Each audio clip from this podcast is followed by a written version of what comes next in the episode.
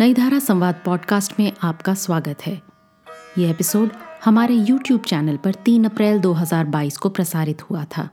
इस एपिसोड में हमारी मुलाकात वरिष्ठ नाटककार और कहानीकार असगर वजाहत से हुई।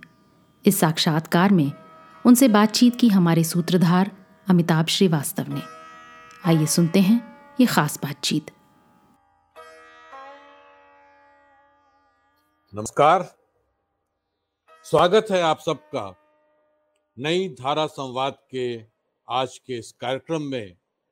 और मैं हूँ आपका आज का सूत्रधार अमिताभ श्रीवास्तव। जैसा कि आप लोग जानते ही हैं कि नई धारा संवाद का कार्यक्रम पिछले एक लंबे समय से चल रहा है और ये उसका पांचवा संस्करण है। और इस पाँचवें संस्करण में हमने एक नई पहल की है। हमने इसमें कहानीकारों, कवियों और उपन्यासकारों के साथ साथ नाटककारों को भी इसमें शामिल करना शुरू किया है इस संस्करण में। और मुझे बहुत खुशी हो रही है कि आज हमारे इस खास बातचीत में हमारे साथ होंगे मशहूर कहानीकार और नाटककार श्री असगर वजाहत जी।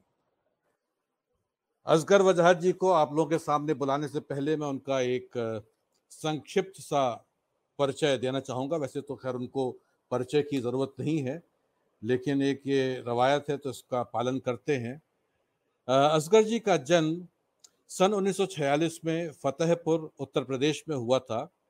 आपने अलीगढ़ मुस्लिम विश्वविद्यालय से हिंदी में एमए किया और फिर वहीं से पीएचडी की और उसके बाद जवाहरलाल नेहरू विश्वविद्यालय से आपने पोस्ट डॉक्टोरल रिसर्च की।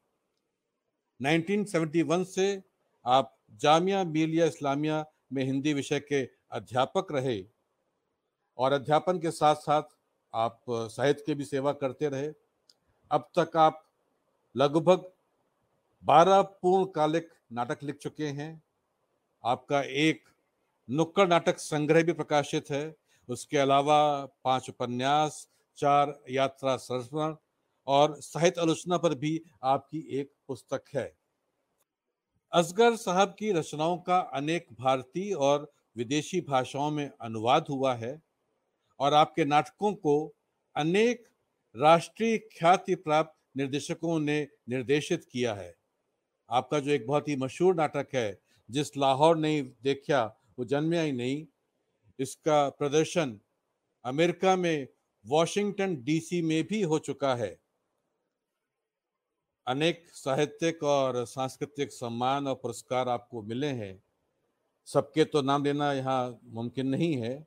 आपको सन 2014 2014 में नाट्य लेखन के लिए संगीत नाटक अकादमी का पुरस्कार मिला और अभी हाल ही में 2019 में आपको आपके नाटक महाबली के लिए व्यास सम्मान से सम्मानित किया गया। तो चलिए मिलते हैं। कहानीकार नाटककार उपन्यासकार असगर वजह जी से।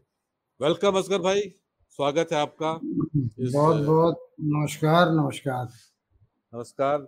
नई धारा संवाद के आज के इस कार्यक्रम में आपका स्वागत है। और मैं बातचीत शुरू करूँ से पहले थोड़ा सा एक छोटा सा किस्सा आपके साथ शेयर करना चाहता हूँ आपके साथ भी और अपने जो दर्शक हैं उनके साथ भी आ, मैं जब एन हम्म। में आया था नेशनल स्कूल ड्रामा में 1976 में तो मेरे ख्याल से ये शायद 77 78 के आसपास की बात होगी इमरजेंसी खत्म होने के लगभग बाद की बात है कि एक नाटक का एकदम से नाम सुनाई पड़ने लगा इन्ना की आवाज़ हम्म। और हमारे एनएसडी के ही सीनियर अनिल चौधरी उसको डायरेक्ट कर रहे थे और सुनने में आया कि एक बहुत ही कमाल का नाटक लिखा है एक नए नाटककार हैं असगर हम्म। वजाहत उन्होंने ये नाटक लिखा है इन्ना की आवाज़ और मेरे ख्याल से हम्म। वो जेएनयू या कहीं पर उस नाटक का तैयार कर रहे थे तो हम्म। उसको हम लोगों ने उसके बारे में उसको नाटक को पढ़ा सुना और वाकई वो एक बहुत ही कमाल का नाटक था और खास तौर से हिंदुस्तान के जो उस वक्त हालात थे इमरजेंसी के बाद के उस मौके पर वो बहुत ही मौजू लग रहा था। तो इस तरीके से मेरा आपसे पहला परिचय हुआ था। मैं आज जो आपसे हम्म। पूछना चाहता हूँ कि यानी कि लेखन की तरफ़ तो बहुत लोग जाते हैं आपका लेखन की तरफ़ कैसे झुकाव हुआ और खास तौर से नाटक लिखने का अपने आप में एक बड़े विशिष्ट किस्म का लेखन है इसकी तरफ़ आपका रुझान कैसे हुआ कैसे इसकी शुरुआत हुई? देखिए, अगर मैं थोड़ा पीछे जाके बात करना चाहूँ, सोचना चाहूँ तो मैं आपको बताता हूँ कि बचपन में जहाँ मेरा बचपन बीता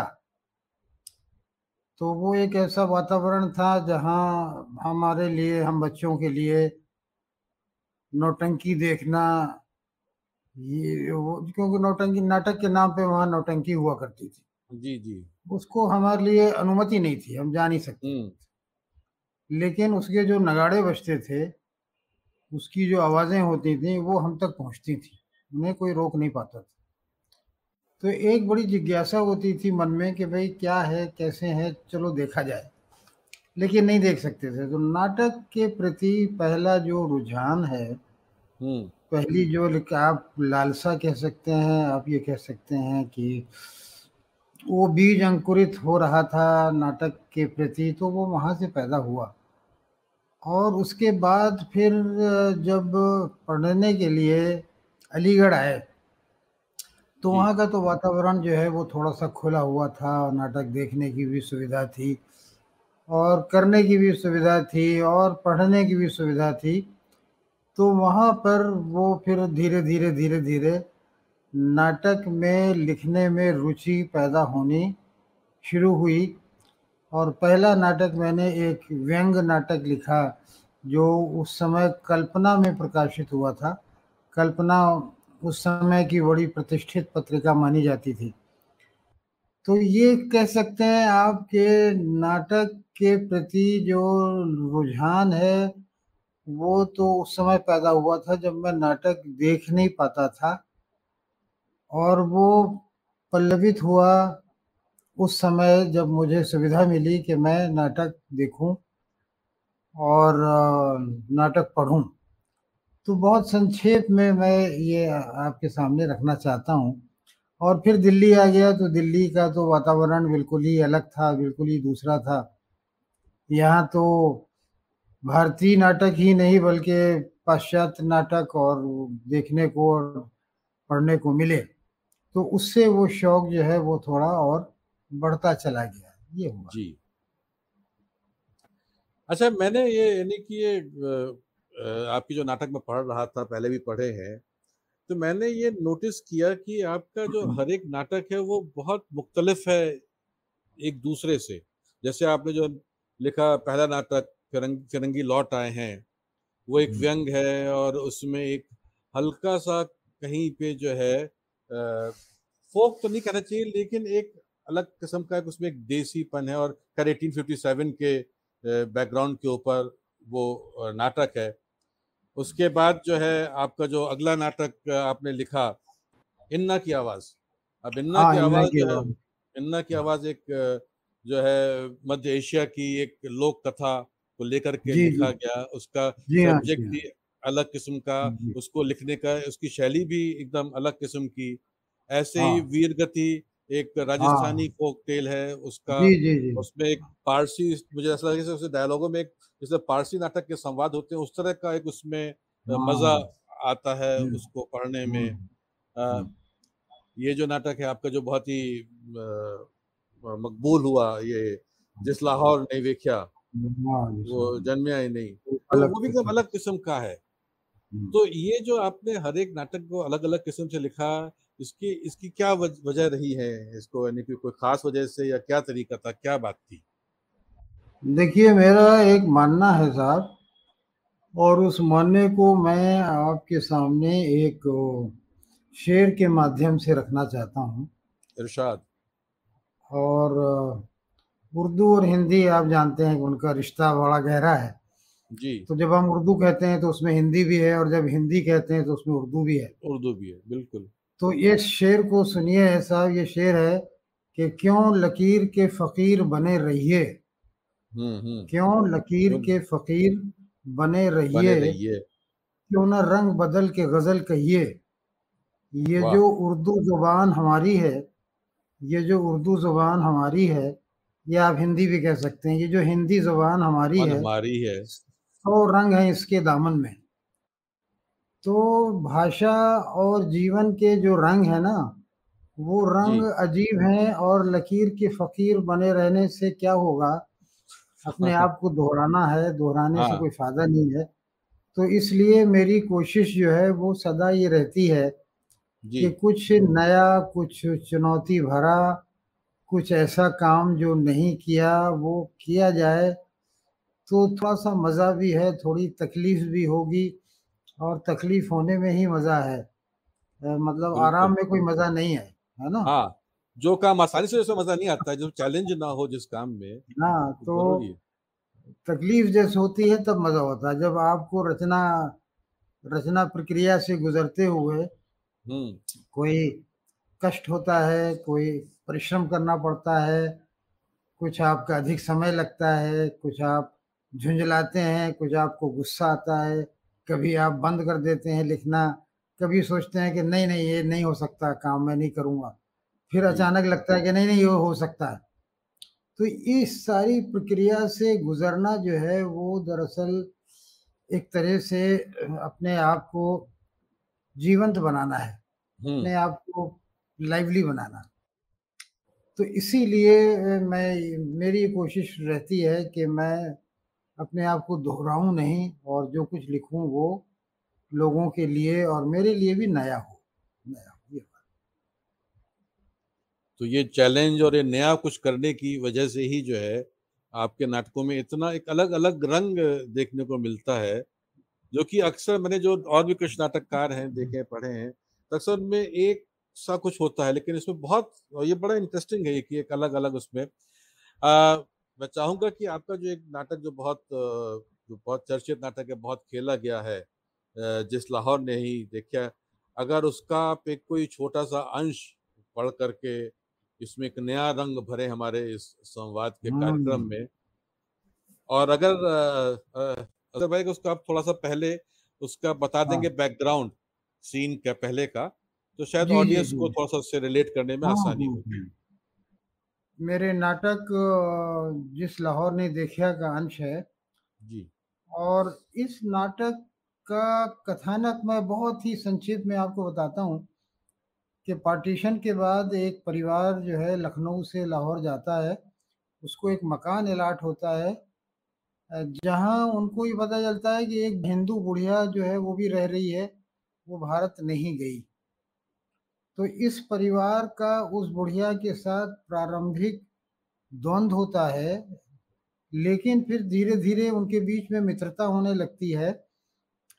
और, लेकिन जो समाज विरोधी लोग हैं, वो इस बुढ़िया की हत्या करना चाहते हैं और फिर यही लोग जो लखनऊ से गए हुए हैं, ये उसको बचाते हैं, उसकी रक्षा करते हैं।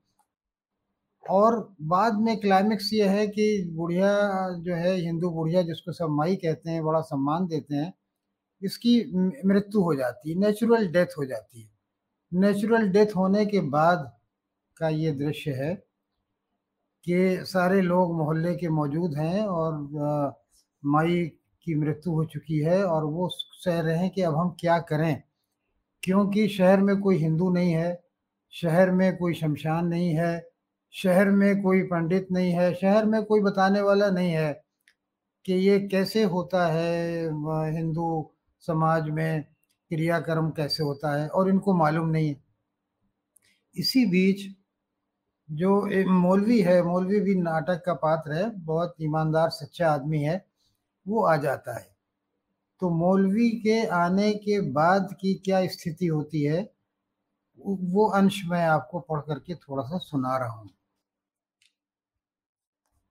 मौलवी आता है, सारे लोग बैठे हुए हैं और चर्चा इससे पहले यही चल रही थी कि हम क्या करें।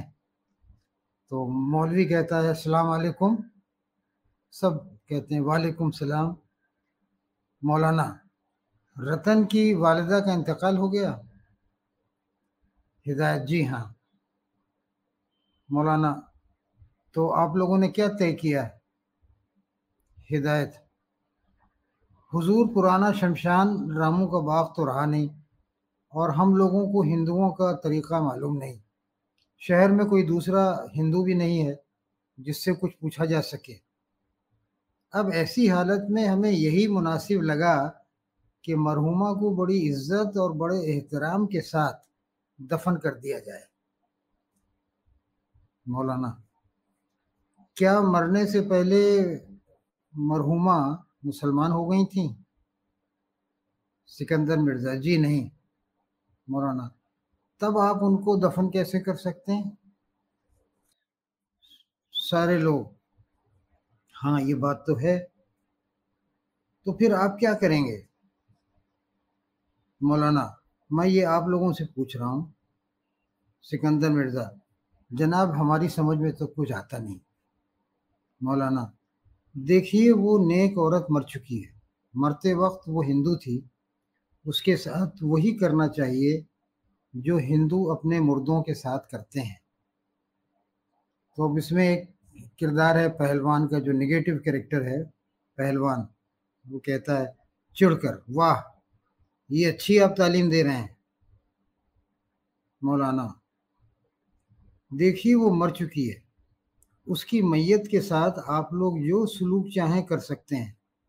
चाहे उसे दफना दीजिए, चाहे टुकड़े टुकड़े कर डालिए, चाहे पानी में डुबो दीजिए, इसका अब उस पर कोई असर नहीं पड़ेगा।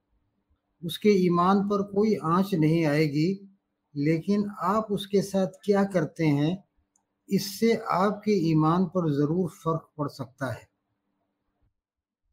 मुर्दा वो चाहे किसी भी मज़हब का हो, उसकी इज़्ज़त और उसका एहतराम करना हमारा फ़र्ज़ है।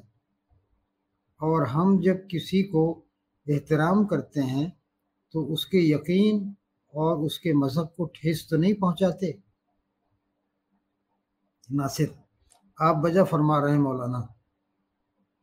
पहलवान जो निगेटिव कैरेक्टर है। इस्लाम यही कहता है इस्लाम की यही तालीम है कि एक हिंदू बुढ़िया के पीछे हम राम नाम सत करते फिरें। आप यही दिखा रहे हैं। मौलाना, उत्तर, इस्लाम खुद गर्जी नहीं सिखाता। इस्लाम दूसरों के मज़हब और जज्बात का एहतराम करना सिखाता है। अगर तुम सच्चे मुसलमान हो तो ये करके दिखाओ। कुफ़ार और मुशरकों के साथ माहदा पूरा करना परहेजगारी की शान है। रहमान गुस्से में, ये सब गलत बात है, कुफ्र है। मौलाना, उत्तर, गुस्सा और अकल कभी एक साथ नहीं होता। तुम में से कितने लोग हैं जो ये कह सकते हैं कि रतन की माँ तुम्हारे काम नहीं आई? कि तुम पर उसके एहसान नहीं है? कि उसने तुम लोगों की खिदमत नहीं की? कोई कुछ नहीं बोलता। सिकंदर मिर्ज़ा, आप वजह फरमाते हैं मौलाना। हमें मरहुमा की मजहबी उसूलों के मुताबिक उनको दफन करना चाहिए। सारे लोग कहते हैं कि हाँ हाँ यही मुनासिब है। ये वो अंश है जो इस नाटक के क्लाइमेक्स का एक हिस्सा था जो मैंने आपके सामने रखा। और ये नाटक कहाँ हुआ है कैसे हुआ है इस सिलसिले में तो आप सारे लोगों को वाकफियत है लेकिन एक दिलचस्प बात मैं आपको बताने जा रहा हूँ। सिडनी में इसका शो हुआ। सिडनी में जो प्रोड्यूसर थे उन्होंने मुझे फीडबैक फॉरवर्ड किए। उसमें से एक फीडबैक बड़े मज़े का था। एक साहब अपनी पत्नी के साथ देखने गए थे। उनकी पत्नी जो है उनका संबंध पाकिस्तान के महाजिर समाज से था जो भारत से पाकिस्तान गया था। उनकी पत्नी को नाटक में कुछ ऐसा देखने को मिला जो उनके जीवन में उनके परिवार के साथ घटा था। और उसको देखकर उनकी पत्नी इतना रोई इतना रोई कि अगले दिन उन्हें आँख के एक ऑपरेशन के लिए जाना था। आई डक की बीमारी थी सूखी आँखें थीं। तो जब वो डॉक्टर के पास गई तो डॉक्टर ने कहा कि आपकी वो नर्व जो है अपने आप खुल गई है। अब आपको ऑपरेशन की ज़रूरत नहीं है। तो आप ये देखिए कि नाटक जो है वो वो आपने थिएटर थेरेपी तो सुना होगा लेकिन नाटक जो है वो ऑपरेशन भी कर सकता है। ये बात बड़े मज़े की तो वाकई में कमाल है। हाँ, तो नाटक बहुत हम्म, हाँ। बोलिए कुछ कह रहे तो इस तरह से इस नाटक का प्रभाव जब ये दिल्ली में पहले शो हुए थे तो कुछ सिख समुदाय के लोग आए मेरे पास और हबीब साहब के पास। और उन्होंने कहा कि आप लोगों का संबंध पार्टीशन से नहीं रहा। हाँ मेरा भी नहीं हबीब साहब का भी नहीं था। वो कहा आप लोगों ने अनजाने में कुछ ऐसा कर दिया। अनजाने में आप लोगों जी, ने कुछ ऐसा कर दिया जो जो हमारे दिल को छू गया। तो ये नाटक जिस लाहौर ने देखा ये खालिद अहमद पाकिस्तान में करना चाहते थे। और जैसा कि रिवाज रिवाज है कि पुलिस की परमिशन दरकार है। तो कराची पुलिस ने उनको परमिशन नहीं दी यह नाटक करने की। और तीन आपत्तियाँ की थी जो बड़ी हास्यास्पद हैं जिनके ऊपर आपको हँसी आएगी पहली आपत्ति पुलिस की ये थी कि आपने एक हिंदू बुढ़िया को तो इतना अच्छा कैसे दिखाया? नंबर एक। दूसरी अच्छा। आपत्ति थी कि ये जो लेखक है ये पाकिस्तानी नहीं है ये भारत का है। तीसरी आपत्ति थी कि आपने दिखाया है कि मौलाना की मौलवी की हत्या हो जाती। तो ये दरअसल इस्लाम की हत्या है है ना? तो इस तरह की आपत्तियाँ की थी उन्होंने तो ये नाटक वहाँ खालिद अहमद ने फिर German information centre, Goethe centre में किया था। और वहाँ की जो समीक्षाएँ आई थी अखबारों की, वो मुझे भेजी। वो लगभग वैसी थी जैसे यहाँ हिंदुस्तान टाइम्स और टाइम्स ऑफ़ इंडिया और इंडियन एक्सप्रेस में छपी थी। मतलब बहुत पॉजिटिव एक अखबार ने तो ये भी लिखा था पाकिस्तान के कि ये ये नाटक जो है, ये रिलीजियस टॉलरेंस पर पर केंद्रित है। जिसकी आज पाकिस्तान को सबसे ज़्यादा ज़रूरत है। मतलब रिलीजियस टॉलरेंस के ऊपर ये नाटक है और पाकिस्तान को इसकी सबसे ज़्यादा ज़रूरत है।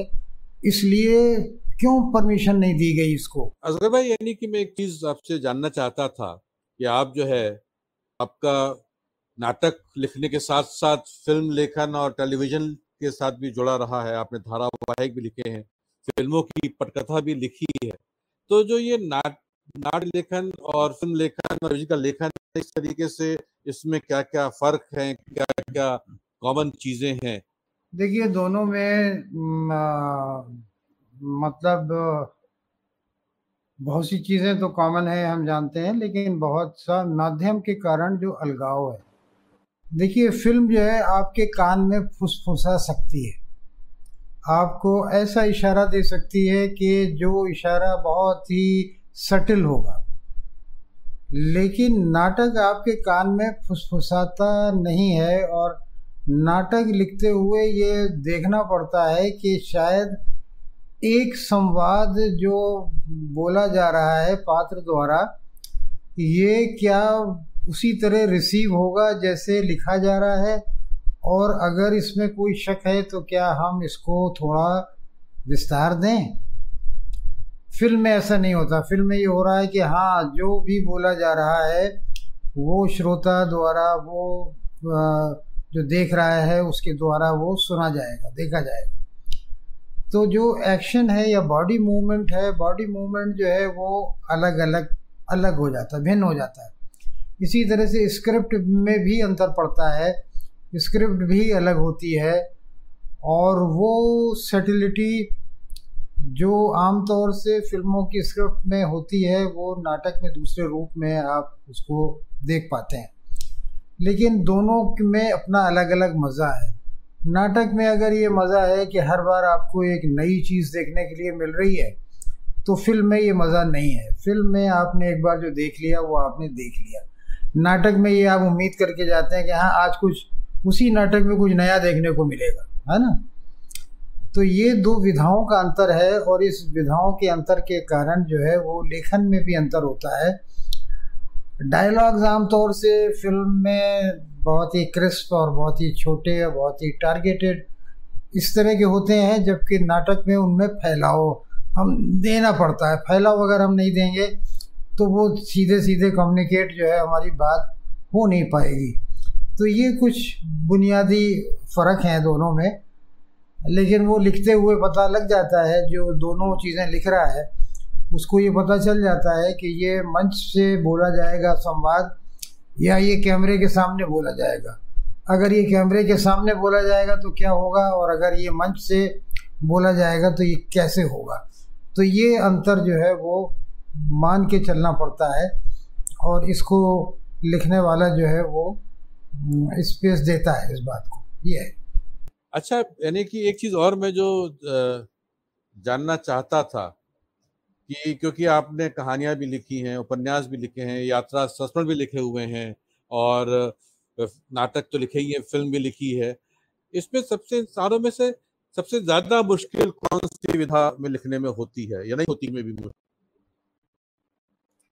देखिए मैंने नॉन फिक्शन भी लिखा है। हाँ।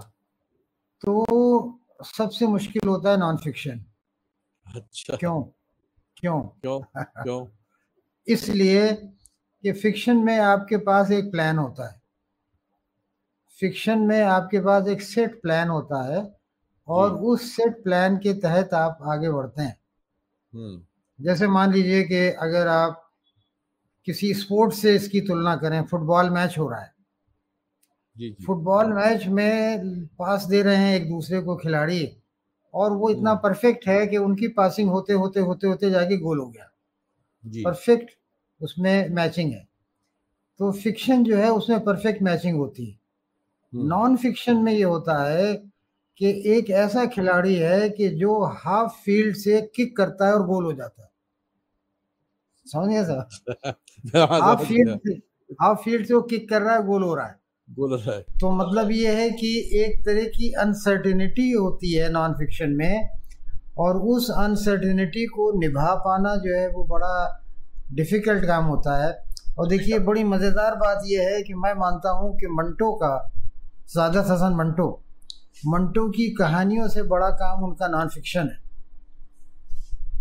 उनका नॉन फिक्शन अच्छा। उनकी कहानियों से बड़ा है। इस बात को बहुत कम लोग हो सकता है जबकि बहुत कम बात होती है इस बात की यानी कि मंटो के संदर्भ। में इस बात की क्योंकि मंटो की हाँ मंटो की कहानियाँ पूरी स्ट्रक्चर्ड हैं। हाँ। मंटो की कहानियाँ स्ट्रक्चर्ड है और नॉन फिक्शन इस स्ट्रक्चर्ड नहीं होता। है नॉन फिक्शन में जो स्ट्रक्चर है वो आप बनाते बिगाड़ते बनाते बिगाड़ते बनाते बिगाड़ते इस तरह से हैं कि वो गोल करना है आपको। गोल तो होता है। हाँ। लेकिन वो गोल पास इस तरह के निर्धारित जो पासेस हैं उनसे नहीं होगा। वो नहीं मिलते हाँ। तो ये मजेदारी है दो दोनों चीज़ों में और नॉन फिक्शन जो है वो मेरे ख्याल से ज़्यादा चैलेंजिंग होता है। अच्छा नॉन फिक्शन अच्छा नॉन फिक्शन अच्छा। मतलब घटिया नहीं। हम्म। जी। अच्छा आपने पटकथा लेखन पर भी एक किताब लिखी है। हाँ अगर उसके बारे हम्म। में हमें कुछ आप बताना चाहें पटकथा लेखन के बारे में।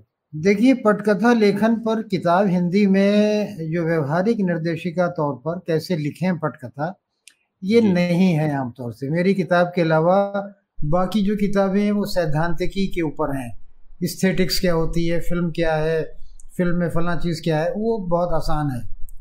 लेकिन किसी को ये बताना कि तुम स्क्रिप्ट कैसे लिखो ए टू जेड तो वो वही आदमी बता सकता है जिसको कि बताने का अभ्यास हो और करने का अभ्यास हो। बताने का अभ्यास, देखिए, बताने का अभ्यास हो और करने का अभ्यास हो। जो टीचर भी हो और वो स्क्रिप्ट राइटर भी हो मैंने बड़े बड़े स्क्रिप्ट राइटर से कहा कि आप किताब कोई क्यों नहीं लिखते स्क्रिप्ट राइटिंग पर?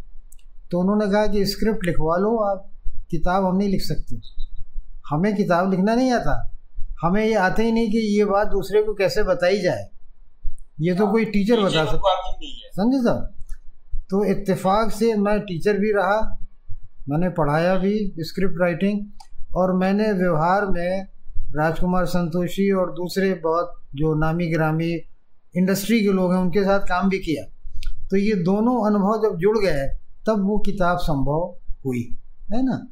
मैं ये मानता हूँ कि देखिए स्क्रिप्ट राइटिंग जो है, वो कोई ऐसी चीज़ नहीं है कि आप कहें कि कोई इतनी प्रतिभा हो, इतनी ज़बरदस्त प्रतिभा हो कि आदमी जो है वो बिल्कुल कहे कि मुझे तो बस गालिब की तो तरह से कि एक गैब से मुझे विषय आते हैं।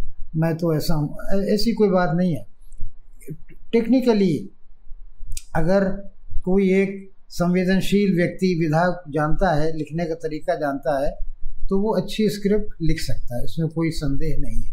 इसमें कोई संदेह नहीं है। अच्छा। हाँ अच्छी स्क्रिप्ट लिखा टेक्निक उसको अगर मालूम है और वो साहित्य से कलाओं से उसका संबंध है और वो संवेदनशील है तो उसमें उसमें कोई ऐसी अच्छा और आप जानते हैं कि फ़िल्म के राइटर जो हैं ये कहानी नहीं लिखते ये शॉर्ट स्टोरी नावल नहीं लिखते ये।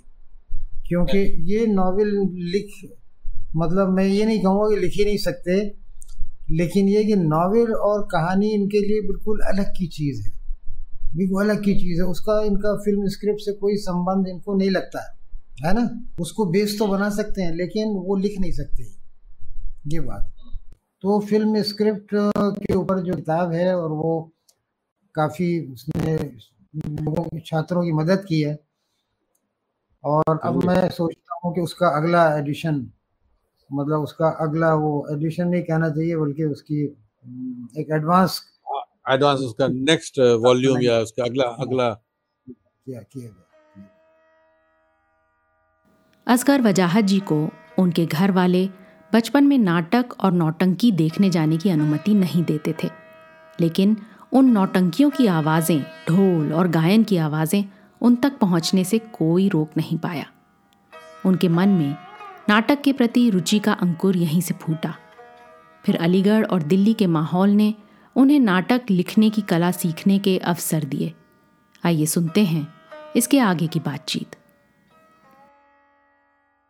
मेरा एक यानी कि आपसे एक गुजारिश रहेगी कि आप, क्योंकि आप टीचर भी हैं और आप लेखक भी हैं जैसे आपने लिखा है पटकथा लेखन पर ऐसे आप नाट्य लेखन पर भी क्योंकि हिंदी में कोई अच्छी किताब है नहीं। जरा उसके बारे में भी कभी सोचिए कभी अगर उस पर भी लिख सके। हाँ हाँ बिल्कुल तो, बिल्कुल। तो जरा हम लोग नाटक की बात पे वापस चलेंगे। उससे पहले मैं चाहूँगा कि आपको जो ये व्यास सम्मान मिला है जिस नाटक के महाबली हाँ। अगर आप उसका कोई अंश पढ़कर सुनाए और थोड़ा सा उस नाटक के बारे में भी बताएँ कि क्या है। किस बारे में नाटक है।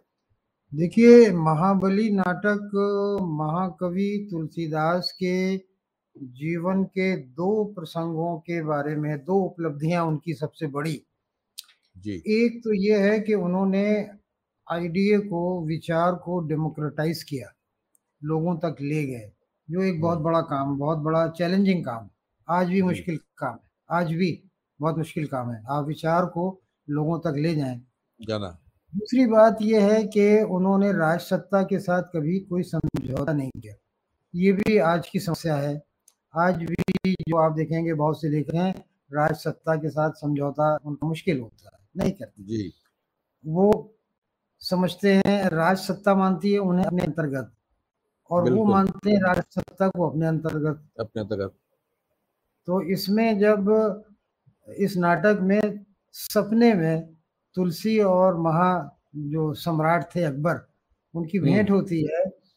तो अकबर पूछते हैं तुलसी से कि मैंने तुम्हें सीकरी बुलाया था तुम क्यों नहीं आए?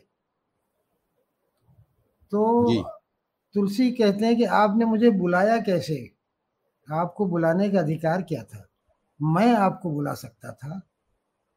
मैं आपको बुलाता तो कोई बात भी थी। आपने मुझे कैसे बुलाया? आपने मुझे कैसे बुलाया? है ना? बहुत बढ़िया। क्योंकि बड़ा बड़ा छोटे को बुलाता है छोटा हाँ। बड़े को नहीं बुलाता है? छोटा बड़े को नहीं बुलाता।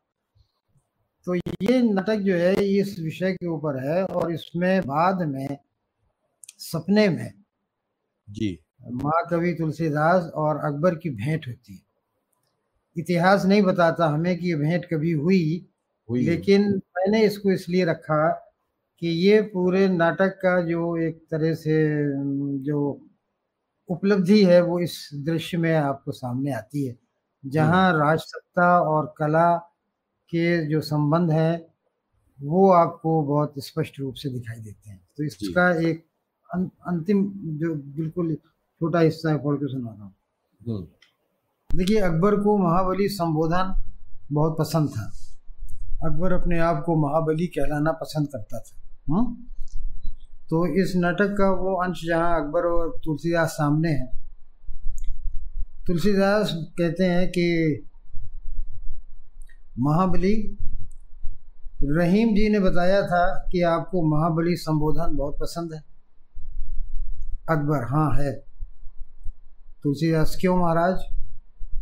अकबर, ये भी कोई पूछने की बात है?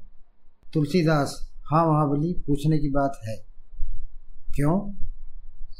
इसलिए कि बोलते बोलते रुक जाता है अकबर। बोलो बोलो, तुलसीदास, सच बोलने वाला निडर होता है। तुलसीदास, क्षमा करें महाराज, आप महाबली नहीं हैं। अकबर बहुत गुस्से में, कैसे तुलसीदास, क्या बक रहे हो? मैं मैं दो करोड़ लोगों पर हुकूमत करता हूँ। मेरे खजाने लबालब भरे हुए हैं। क्या है जो मेरे पास नहीं है? हीरे, जवाहरात सोना चांदी के अंबार, मेरे पास एक लाख से ज़्यादा घुड़सवार फौज है। मैं जब चाहूँ, मेरे मनसबदार हिंदुस्तान के किसी भी कोने में हज़ारों की फ़ौज जमा कर सकते हैं। मेरे पास फतेह जंग और किला शिकन तोपें हैं, जिनकी मार मज़बूत से मज़बूत किले के दरवाज़ों को तहस नहस कर सकती हैं। मुझे अपनी फ़ौज के पाँच हज़ार जंगजू हाथियों पर नाज है। कौन है जो मेरे सामने खड़ा हो सकता है? कौन है जो मुझसे टक्कर ले सके? और तुम कहते हो कि मैं महाबली नहीं हूँ? तुलसीदास हाँ महाबली, मैं यही कहता हूँ कि आप महाबली नहीं हैं। अकबर बिगड़ गया। कैसे गोस्वामी? तुलसीदास, सीकरी में प्रतिभाओं को सजाते हैं और तब आप अपने आप को महाबली कहलाते हैं। अकबर चुप हो जाता है, थोड़ा चिंता में डूबता है और हताश स्वर में कहता है कि तुमने तो वो सीढ़ी ही छीन ली, जिस पर चढ़कर मैं इतने ऊपर पहुँचा था। तुलसीदास तुलसीदास, आप जिसे चाहें सूली पर चढ़ा सकते हैं, जिसे चाहें तोप से उड़ा सकते हैं, जिसे चाहें सम्मान दे सकते हैं, जिसे चाहें धन दे सकते हैं, आपका तन पर पूरा अधिकार है। तन पर, अकबर, तन पर शरीर पर। अकबर हाँ हाँ है। क्या फिर? तुलसीदास शरीर पर अधिकार समाप्त हो जाता है महाबली। शरीर तो नश्वर है। इस शरीर नष्ट हो जाता है, तब अधिकार कहाँ बचता है? अकबर, अधिकार अधिकार तो सबके खत्म हो जाते हैं गोस्वामी। तुलसीदास, ऐसा नहीं है महाबली। अकबर कैसे? तुलसीदास, तन पर अधिकार समाप्त हो जाता है, पर मन पर अधिकार कभी नहीं समाप्त होता। मन पर अधिकार कभी नहीं समाप्त होता। अकबर कुछ हकलाते हुए तो तो क्या मतलब? तुलसीदास, हमारा क्षेत्र तो मन है महाबली, मन पर अधिकार। मंच पे ऊपर से कुछ पोथियाँ गिरती हैं अकबर उनको देखता है और पूछता है कि ये ये क्या है महाबली? पोथियाँ गिर रही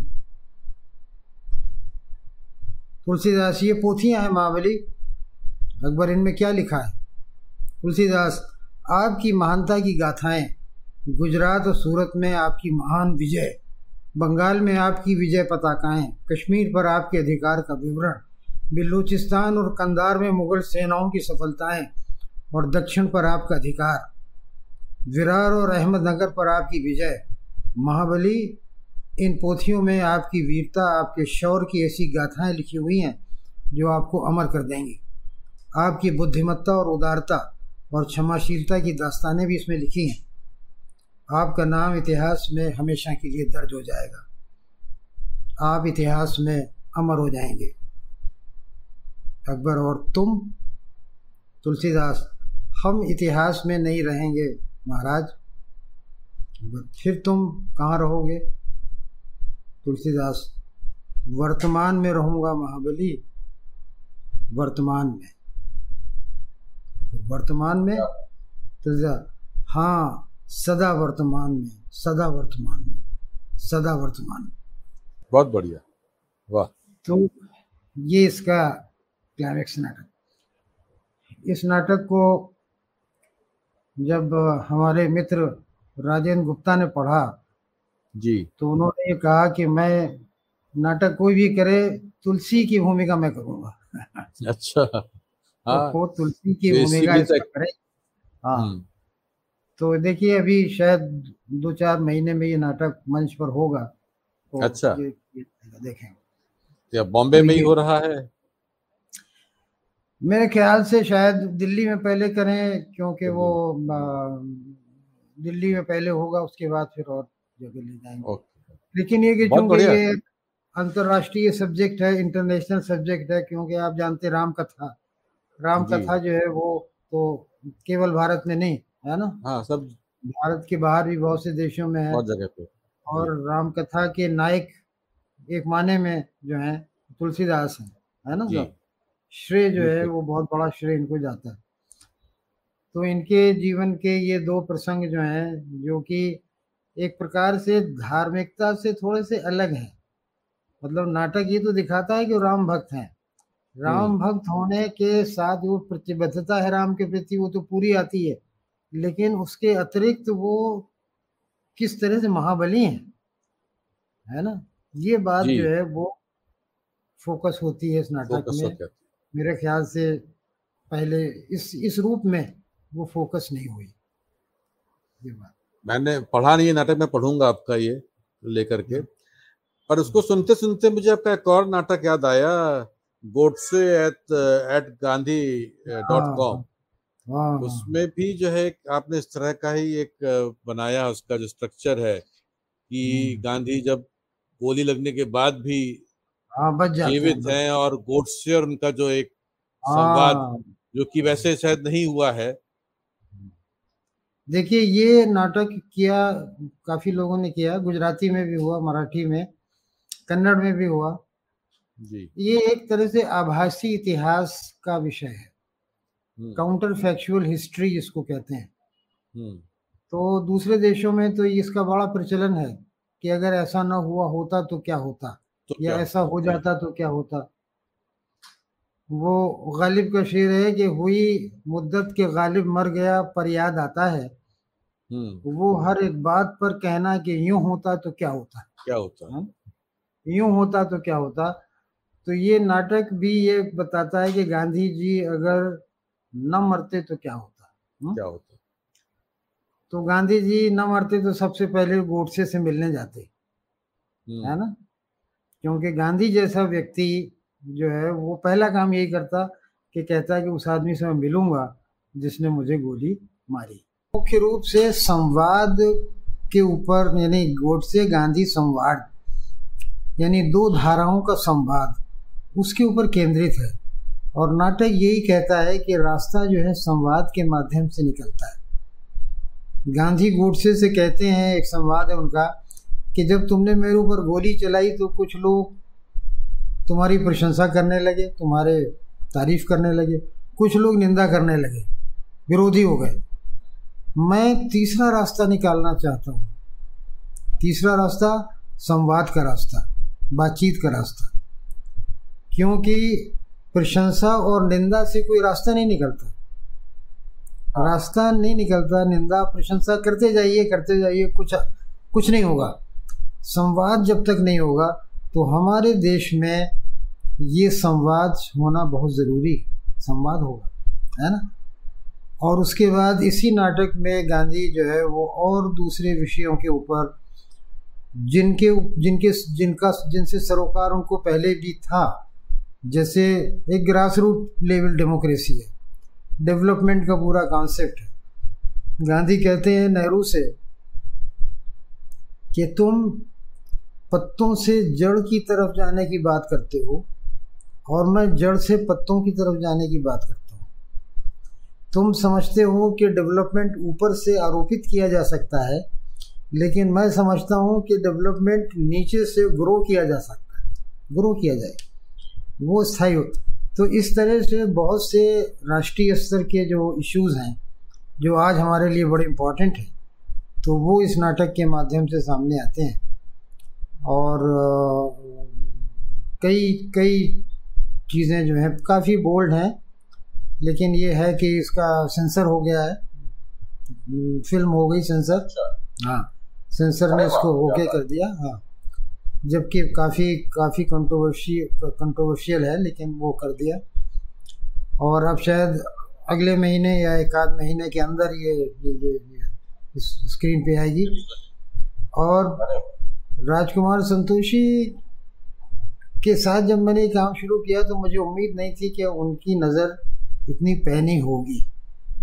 पहले तो मुझे यही हैरत हुई थी कि उन जैसा आदमी इस नाटक पर फ़िल्म क्यों बनाना चाहता है है ना? लेकिन फिर धीरे धीरे पता लगा कि नहीं उनकी दिलचस्पी जो है वो इस विषय में और भारतीय समाज में और भारतीय राजनीति में तो बहुत गहरी है। और समझ भी बहुत अच्छी है। समझ भी अच्छी हाँ तो ये खुशी हुई कि न्याय किया उन्होंने नाटक के साथ। वो एक जमाने में गोविंद निलानी के असिस्टेंट हुआ करते थे। बहुत साल उनके हाँ। सहायक मुख्य सहायक निर्देशक रहे हैं। तो उनकी एक बड़ी अच्छी समझ है। सिनेमा को भी देख करके और जी। हम्म, बताते हैं। वो कहते हैं मैंने वहाँ बहुत सीखा गोविंद जी के साथ और हम्म। बहुत और अच्छे डायरेक्टर काम किया है। काफ़ी इसमें नाटक में एक बड़ा दिलचस्प सीन आपने रखा है Godse at at Gandhi dot com में जहाँ पे कि बा आती हैं गांधी जी के। सपने में या और जो उनकी काफ़ी लानत मलामत भी करती है जिस तरह का वो हाँ। बड़ा इंटरेस्टिंग सीन है वो यानी कि नाटक सिर्फ़ गांधी की तारीफ़ तारीफ़ करता है हाँ, कोशिश हाँ बहुत सही कह रहे हैं आप कोशिश मेरी यही की जाए कि कोई देवता नहीं है गांधी जी भी देवता नहीं है, वोट से भी देवता नहीं है। है ना सर और दोनों इस इंसान हैं और दोनों में बदलने की पूरी संभावना है, क्योंकि वो मनुष्य हैं। और मनुष्य के अंदर ये है कि वो बदलता है चेंज होता है। और अगर संवाद किया जाए तो संवाद ना किया जाए, राजनीति की जाए केवल तो कुछ नहीं होता उससे। है ना सर तो नाटक का अंत होते होते काफ़ी हम देखते हैं कि चीज़ें जो हैं वो रिजॉल्व हो रही हैं। धीरे धीरे रिजॉल्व हो रही हैं चीज़ें। तो अब देखिए कि रिलीज़ होने पर क्या इसकी प्रक्रिया होती। है मुझे यानी कि मेरा मानना कि इस नाटक को अभी और होना चाहिए। अभी और लोग करेंगे, मेरे ख्याल ज़रूर करेंगे। ये हाँ। बहुत ही कंटेम्प्रेरी नाटक है बहुत ही रेलिवेंट नाटक है जैसे कि आपने महाबली बताया उस वजह से ये नाटक हाँ। बहुत कंटेम्प्रेरी और मीनिंगफुल है आज के वक्त बिल्कुल कंटेम्प्रेरी है बिल्कुल कंटेम्प्रेरी है क्योंकि ये हमारे आज की देखिए आज के आज के हमारे जो बुनियादी इशू हैं लोकतंत्र है आज का इशू आज का इशू विकास है है ना आज का इशू जो है वो हिंदुत्व है है ना। ये सारे विषयों पर ये नाटक जो है वो बहुत खुल के बात करता है। बात करता है। गांधी गांधी गोडसे से कहते हैं कि देखो गीता तुम्हारी भी बहुत प्रिय पुस्तक है मेरी भी है। हम दोनों गीता से प्रेम करते हैं। ऐसा कैसे हो गया है कि गीता से दो प्रेम करने वालों में से एक ने दूसरे पर गोली चला दी? है ना? आओ इसको समझने की कोशिश करते हैं। है ना? आओ इसको समझते हैं। है, है ना? समझते हैं इसको। मतलब समझने की कोशिश कर रहे हैं कि ऐसा कैसे हुआ? ऐसे कैसे हो गया? है ना? अच्छा एक बात जो आपसे मैं करना चाहता था, जो अक्सर हमारे हिंदी थिएटर में तो बहुत ही सवाल उठता रहता है और अक्सर इस तरह की बातचीत होती है तो उसमें पूछा भी जाता है। तो एक तरीके से मैं ये आपसे ये जानना चाहता हूँ कि अक्सर ये शिकायत रहती है कि साहब हिंदी में अच्छे नाटक उपलब्ध नहीं है। हमारे पास स्क्रिप्ट अच्छी मौजूद नहीं है। आप क्या इस स्टेटमेंट से, इस सवाल से आप एग्री करते हैं, नहीं करते हैं? आपको क्या कहना है? और अगर नाटक नहीं है तो क्यों नहीं अच्छे नाटक? मेरा ये मानना है कि देखिए, नाटक उस समय तक नाटक ही नहीं है जब तक वो मंच पर नहीं किया गया। तो इसका मतलब ये कि नाटक लेखन और नाटक मंडलियाँ एक दूसरे की पूरक एक दूसरे की पूरक है। ऐसा है, नाटक होगा तो नाटक मंडलियाँ होंगी तो नाटक लिखे जाएँगे तो नाटक किए जाएँगे, है ना? हमारे यहाँ हिंदी में स्थिति क्या है कि जो प्रोफेशनल रंग मंडलियाँ हैं, वो बहुत कम है है ना? इमेच्योर तो बहुत हैं, है ना? हर शहर में आप देखेंगे कि लोग नाटक कर रहे हैं। बहुत अच्छी बात है, कर रहे हैं, उनको शौक है। लेकिन शौकिया नाटक और प्रोफेशनल नाटक में बहुत गहरा अंतर है। तो जब नाटक लेखक को ये पता चलता है कि प्रोफेशनल रंग मंडलिया नहीं हैं तो वो नाटक लिखने में उसका कित, कितना उत्साह रहता है? नहीं रहेगा। मैंने देखा यूरोप में कि नाटककार और रंग मंडलियाँ ये कई कई साल का अनुबंध करते हैं। कि दो साल तक आप हमारे साथ रहेंगे रंग मंडलियों के, और आप ये नाटक लिखेंगे और हम सब इस प्रक्रिया में शामिल होंगे पूरी। और दो साल तक हमने आपको इंगेज किया है, आप कहीं नहीं जाएँगे, हमारे रंग मंडल के साथ रहेंगे, है ना? तब जो है वो नाटक बनता है, तब नाटक बनता प्रोफेशनली नाटक बनता हमारे यहाँ ऐसा नहीं है। दूसरा एक जो बड़ी समस्या है कि हमारे हिंदी नाटक को जो मेरे ख्याल से हो सकता है मैं गलत हूँ, बैसाखियाँ ज़्यादा मिल गई। बैसाखी, जिसके ऊपर लंगड़े लोग चलते हैं ना, बैसाखी लगा तो वो बैसाखियों के कारण है ना, वो उसके पैर कमज़ोर हो गए, बैसाखियों पर चलते चलते और पैर कमज़ोर हुए तो दर्शक नहीं मिले, दर्शक नहीं मिले। और दर्शक नहीं मिले तो पूरा शरीर कमज़ोर हो गया, है ना सर? तो नाटक को हिंदी में अपने पैरों पर खड़े होने की ज़रूरत है। उसके लिए क्या किया जाना चाहिए? ये सब बातें ज़ाहिर है, सामने है क्या किया जाना चाहिए। लेकिन वो हमारे यहाँ अभी तो फ़िलहाल होता हुआ दिखाई नहीं दे रहा। अच्छा यानी कि मैं हमने आपके नाटकों के तो कुछ अंश सुन लिए मैं चाहूँगा कि अगर आप कुछ अपनी कोई कहानी भी हमें पढ़ करके सुनाए कुछ कहानी या कहा छोटी कहानियाँ जो भी आपको ठीक हम्म। लगे क्योंकि हम उसका भी एक लुत्फ हम्म। लेना चाहते हैं एक अलग किस्म हाँ। की आपके राइटिंग का देखिए जैसा कि आपने नाटक के बारे में कहा था कि कोशिश की है मैंने कि मैं अपने आप को दोहराऊं नहीं है ना? उसी तरह से मैंने कहानी में कोशिश की है कि मैं एक तरह की कहानी ना लिखूं है ना? तरह तरह से कहानी की विधा को तोड़ना मरोड़ना उसके साथ प्रयोग करना उसको उसको छोड़ना स्वीकार करना उसमें जातक कथाओं के अंश को जोड़ना उसमें जो है मौखिक कहानी के अंश को जोड़ना उसमें संवाद को जोड़ना, ऐसी कहानियाँ बनाना जो लिखने की या पढ़े जाने की ज़रूरत नहीं है, वो आपको सुनाई जाए तो आप किसी और को सुना दें।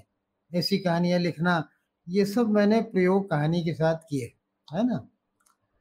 और कहानी का जो फॉर्मल ढांचा था, उसमें अब मेरी रुचि ख़त्म हो गई है। फॉर्मल ढांचे में अब रुचि नहीं है। जैसे अब लिखिए जाता है ना तो वो लिखते हुए या पढ़ते हुए मुझे लगता है झूठ है। है ना? गलत है। ये लिखा जा रहा है ये ये कृत्रिम है बनावटी। तो बनावटी चीज़ को क्यों पढ़ा जाए? बनावटी चीज़ को पढ़ने से क्या फ़ायदा? हम्म। तो मैंने संवादों में कुछ कहानियाँ लिखी हैं बहुत पहले लिखी थी। बहुत पहले का मतलब ये है कि लगभग कोई दस बारह साल पहले। तो उससे उसकी कुछ कहानी आपको सुनाता हूँ। ये गुरु और शिष्य के संवाद हैं। अच्छा। तो ये अच्छा। संवादों में ही कहानियाँ खत्म होती हैं। संवादों में ही कहानियाँ शुरू और संवादों में ही कहानियाँ खत्म होती हैं। तो ये हरि राम और गुरु संवाद। हरि राम शिष्य है, गुरु तीन तीन चार चार वाक्यों में, तीन तीन चार चार वाक्यों में ये कहानी खत्म होती है। गुरु, तुम्हारा जीवन बर्बाद हो गया, हरि राम। हरि राम, कैसे गुरुदेव? गुरु तुम जीभ चलाना न सीख सके। हरि राम पर मुझे तलवार चलाना आता है, गुरुदेव। गुरु, तलवार से गर्दन कटती है, पर जीव से पूरा मनुष्य कट जाता है। दूसरा, गुरु, हरिराम, भीड़ में घुसकर तमाशा देखा करो। हरिराम, क्यों, गुरुदेव? गुरु इसलिए कि भीड़ में घुसकर तमाशा न देख सके तो खुद तमाशा बन जाओगे। तीसरा हरिराम हरिराम पूछता है गुरु से क्रांति क्या है गुरुदेव? गुरु क्रांति एक चिड़िया का नाम है हरिराम। हरिराम वो कहाँ रहती है गुरुदेव?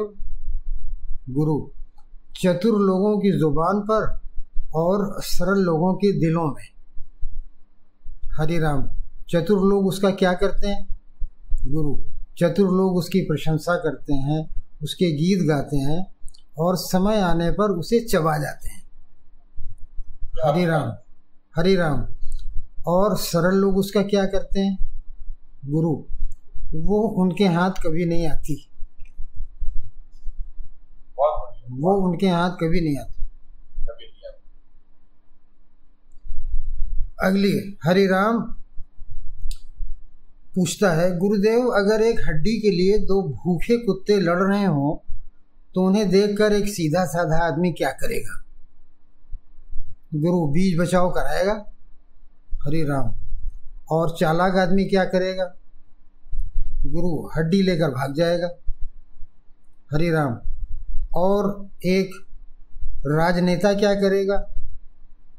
गुरु दो भूखे कुत्ते वहाँ और छोड़ देगा। हरि राम गुरुदेव, अगर एक सुंदर स्त्री के पीछे उसके दो प्रेमी लड़ रहे हों तो स्त्री को क्या करना चाहिए? गुरु, तीसरे प्रेमी की तलाश। हरि राम क्यों गुरुदेव? क्यों गुरुदेव? गुरु, इसलिए कि सुंदर स्त्री के पीछे लड़ने वाले प्रेमी नहीं हो सकते। अंतिम है हरि राम, ईमानदारी क्या है गुरुदेव? गुरु, यह एक भयानक जानलेवा बीमारी का नाम है। हरि राम, क्या ये बीमारी हमारे देश में भी होती है? गुरु हरिराम बहुत पहले प्लेग, टीबी और हैजे की तरह इसका भी कोई इलाज न था। तभी हमारे देश में फैलती थी और लाखों लोगों को चट कर जाती थी। हरिराम और अब गुरुदेव? गुरु अब उस दवा का पता चल गया है जिसके कारण ये बीमारी रोकी जा सकती। हरे राम उस दवा का क्या नाम है गुरुदेव? गुरु आज बच्चे बच्चे की ज़ुबान पर उस दवा का नाम है लालच लालच। क्या बात बहुत बढ़िया बहुत बढ़िया है। तो ये लघु कथाएँ थी जो संवादों के माध्यम से आपके सामने रखी। और इसमें मज़ा ये है कि ये लघु कथाएँ हैं लेकिन इनमें भी एक नाटकीयता है। और इनका जो संवाद है तो इसलिए नाटक का भी ये एक आनंद देती है। हाँ कई लोगों ने इन कहानियों पे नाटक बनाए हैं किए जी। नहीं बिल्कुल इस पर कि पूरे सीरीज़ बन सक गया जिस जिस तरह से लिखा हुआ आपने मेरे ख्याल से और भी कहानियाँ होंगी। और हैं और है ना? अच्छा असगर भाई यानी कि मुझे तो जब इस आज के कार्यक्रम की तैयारी करनी पड़ रहा कर रहा था मैं तो मैंने आपका थोड़ा सा बायोडाटा वगैरह भी पढ़ा बताना था दर्शकों को। तो मुझे मालूम चला कि मैं जानता था कि आप लेखक हैं आप फ़िल्म मेकर हैं और टीचर हैं सब तो मुझे पता था। लेकिन आप चित्रकार हैं ये बात मुझे नहीं मालूम थी। उसमें मैंने पढ़ा कि आपकी दो सोलो शोज़ जो है वो बुडापेस्ट में हो, हो चुके हैं और दिल्ली में भी आपका एक सोलो शो हो चुका है। हम्म, हम्म, हम्म। तो वैसे तो हमारा कार्यक्रम जो है साहित्य से जुड़ा है, लेकिन मेरे ख्याल से हम बाकी कलाओं की बात कर सकते हैं तो पेंटिंग की भी बात थोड़ी बहुत की जा सकती है इस कार्यक्रम में। देखिए, रंग और आकार जो है, वो बड़े आकर्षित करते हैं। इतने ज़्यादा आकर्षित करते हैं कि एक वक्त ऐसा आया था कि मैंने ये सोचा या मुझे ये लगा था कि शायद रंग और आकार मुझे अपनी गिरफ्त में इतना ज़्यादा ले लेंगे कि शब्दों से मेरा नाता टूट जाएगा। अरे। हाँ ऐसी ऐसी हालत पैदा हो गई थी कि आकारों और रंगों के लिए मैं बिल्कुल पागल हो गया था। कि और कुछ नहीं सोचता था बस आकार और रंग आकार और रंग है ना? तो अब ऐसा क्यों हुआ? क्या वजह थी? एक तो ये देखिए, बड़े मज़ेदार बात है कि जब भी मैं विदेशों में रहा, जहाँ की भाषा, मेरी भाषा नहीं थी, वहाँ मुझे विजुअल करने का ज़्यादा मौका लगा। या मैं इंस्पायर हुआ विजुअल करने के लिए, क्योंकि भाषा का उतना इस्तेमाल नहीं कर सकता, जितना अपने देश में करता हूँ। मैं अमेरिका गया था सन पचहत्तर में। वहाँ मैंने बहुत से चित्र बनाए। इसके बाद बीच में यूरोप गया, फिर चित्र बनाए। पाँच साल तक मैं हंगरी में रहा, काफ़ी चित्र बनाए। तो क्या रहा कि ये चित्र बनाने का सिलसिला जो है, वो शायद एक भाषा का विस्तार कह सकते हैं आप। या आप कह सकते हैं कि भाषा की कमी को पूरा करने वाला है।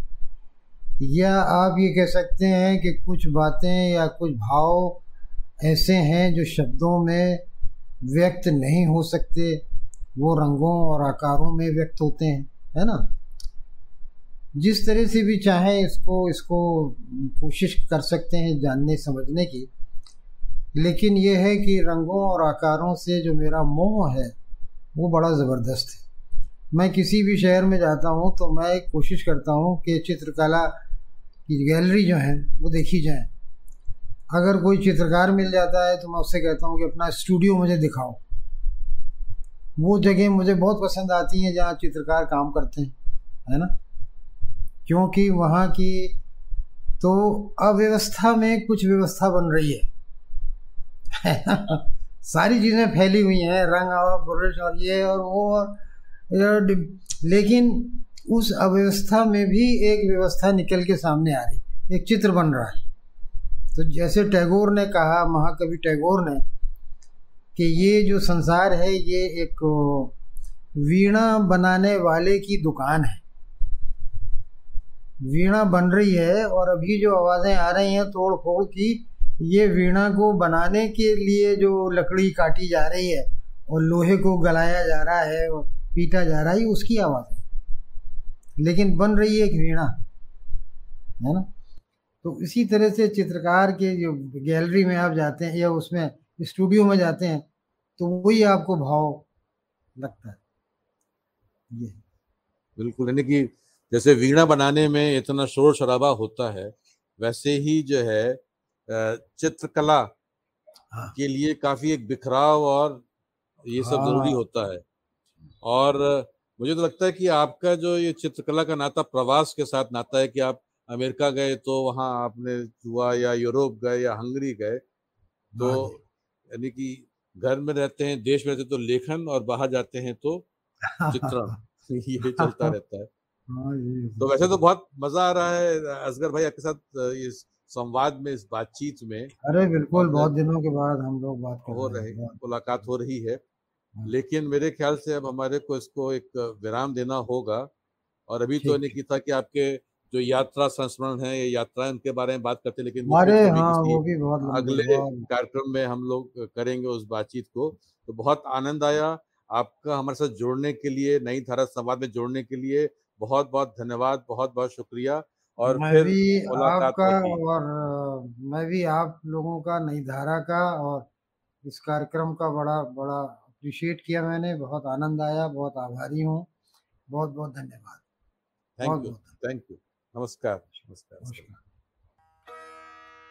इस पॉडकास्ट को सुनने के लिए बहुत बहुत धन्यवाद। हमें उम्मीद है कि ये बातचीत आपको ज़रूर पसंद आई होगी। आप संवाद के सभी पुराने और नए एपिसोड यूट्यूब पर देख सकते हैं। इसकी जानकारी पॉडकास्ट के डिस्क्रिप्शन में उपलब्ध है। जल्द ही आपसे फिर मुलाकात होगी। नमस्कार।